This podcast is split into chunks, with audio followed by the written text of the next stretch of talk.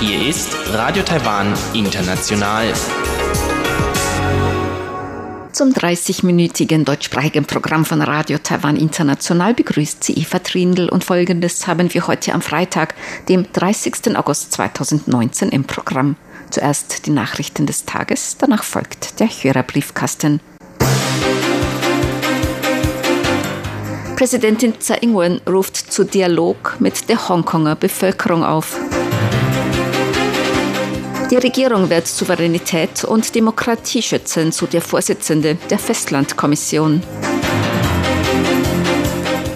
Und Taipei ist auf dem Index der sicheren Städte weltweit auf Rang 22 Die Meldungen im Einzelnen. Präsidentin Tsai Ing-wen hat die Hongkonger Regierung zum Dialog mit den Bürgern aufgerufen. In Hongkong sind kürzlich mehrere prominente Demokratieaktivisten verhaftet worden.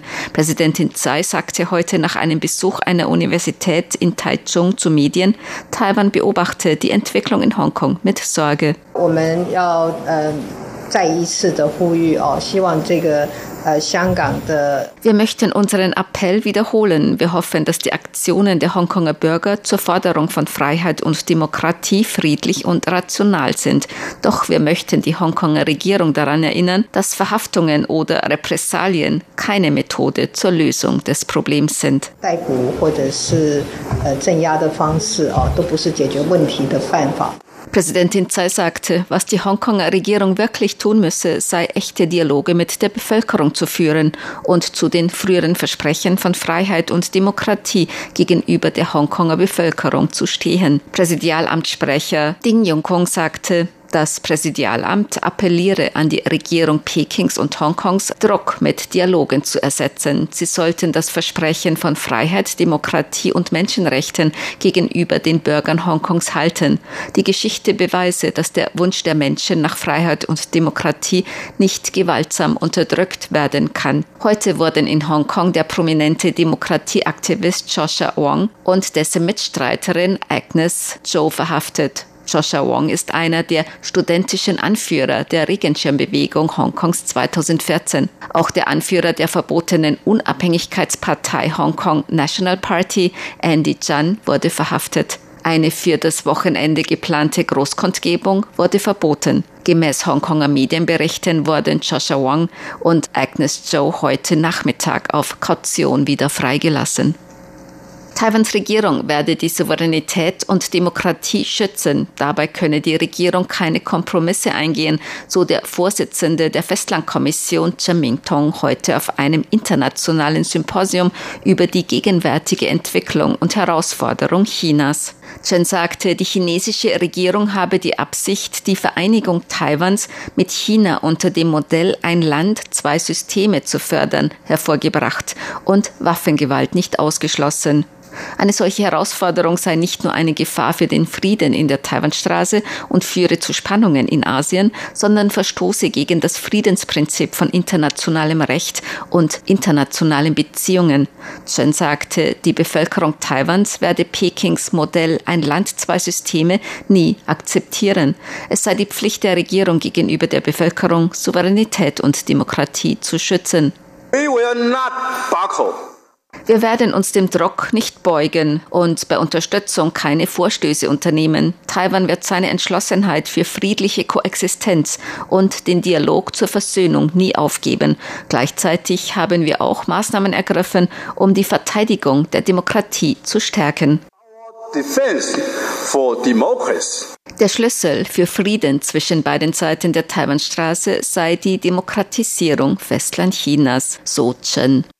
Hongkong wird auch Thema der diesjährigen Weltkonferenz der Frauenhäuser sein. Die Weltkonferenz der Frauenhäuser 2019 wird im November in Kaohsiung in Südtaiwan stattfinden. Am Mittwoch versammelten sich in Hongkong tausende Menschen zu einer MeToo-Demonstration, um auf sexuelle Übergriffe und Belästigungen von Polizisten gegen Demonstrierende aufmerksam zu machen. Protestteilnehmerinnen warfen der Polizei Hongkongs unter anderem unnötige Leibesvisitationen vor. Gemäß dem Vorsitzenden der internationalen Abteilung der Garden of Hope Stiftung, Anthony Carlyle, werde die Situation in Hongkong als Punkt in die Konferenz aufgenommen werden. Wir werden über die kürzliche Protestbewegung in Hongkong diskutieren, Fälle von sexueller Belästigung und die Stellung von Frauen. Wir werden mit Sicherheit eine Stellungnahme für Hongkong abgeben, besonders für die Frauen Hongkongs und Frauen, die bei der Teilnahme an der Menschenrechtsbewegung sexueller Belästigung und Bedrohung ausgesetzt sind so Anthony Carlyle von der Garden of Hope Stiftung. Die Garden of Hope Stiftung ist Mitorganisator der vierten Weltkonferenz der Frauenhäuser, die vom 5. bis 8. November in Kaohsiung stattfinden wird. Taipei ist im diesjährigen Index der sicheren Städte der Economist Intelligence Unit auf Rang 22. Das Forschungsunternehmen Economist Intelligence Unit hat seinen globalen Bericht über die Sicherheit der Städte 2019 veröffentlicht. Der Index wird alle zwei Jahre herausgegeben.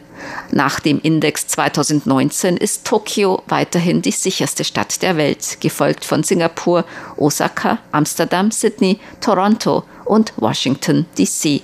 Im Vergleich zum Ranking 2017 liegt Taipei unverändert auf Rang 22. Taipei erhielt im diesjährigen Ranking 82,5 Punkte und befindet sich damit im Bereich der sehr hohen Sicherheit. Bewertet wurden 60 Städte weltweit aufgrund von 57 Indikatoren in den Bereichen digitale Sicherheit, Gesundheit, Infrastruktur und persönliche Sicherheit. Im Bereich Gesundheit ist Taipei auf Rang 10. Bei der persönlichen Sicherheit ist Taipei auf Rang 20, bei der digitalen Sicherheit auf Rang 23 und im Bereich Infrastruktur auf Rang 24. In allen Bereichen liegt Taipei im Bewertungsspektrum sehr hohe Sicherheit. Taiwan erwägt, die probeweise visafreie Einreise für mehrere Länder zu verlängern. Darauf einigte man sich bei einer Besprechung zur Tourismusstrategie des Kabinetts.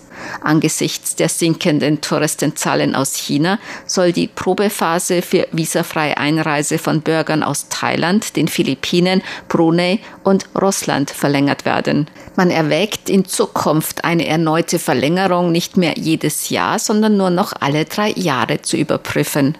Minister ohne Geschäftsbereich Zhang Jinsen hat gestern Abend mit Vertretern zuständiger Behörden über Maßnahmen zur Tourismusförderung beraten. Die Sitzungsteilnehmer haben jedoch vorerst dagegen entschieden, auch Bürgern aus Indonesien und Vietnam visafreie Einreise zu gewähren, da es mehr Probleme mit dem Überziehen der Aufenthaltsfristen von Bürgern aus diesen Ländern gebe. Es soll für diese Bürger jedoch das Antragsverfahren möglichst vereinfacht werden. Chang hat das Innenministerium angewiesen, Möglichkeiten für eine Lösung zu suchen und dabei auch die Vorgehensweise von Japan und Südkorea in Erwägung zu ziehen. Über Vorschläge der Stadt Taipei Bürgern aus Ländern wie Katar oder den Vereinigten Arabischen Emiraten visafreie Einreise zu gewähren, wurde noch nicht entschieden. Zur Börse. Die Taipei-Börse hat heute höher geschlossen. Der Aktienindex TAIX stieg um 155,62 Punkte oder 1,49 Prozent auf 10.618,05 Punkte. Der Umsatz erreichte 147,13 Milliarden Taiwan-Dollar, umgerechnet 4,23 Milliarden Euro oder 4,69 Milliarden US-Dollar.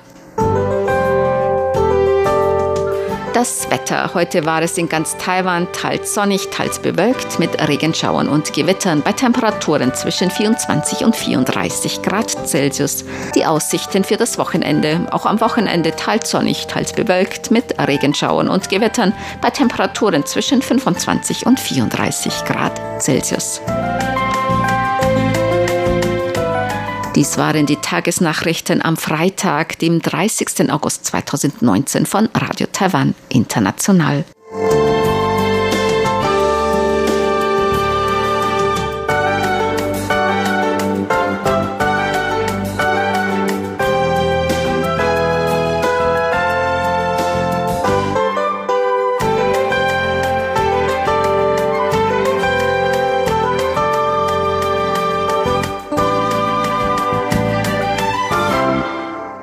Folgt der Hörerbriefkasten.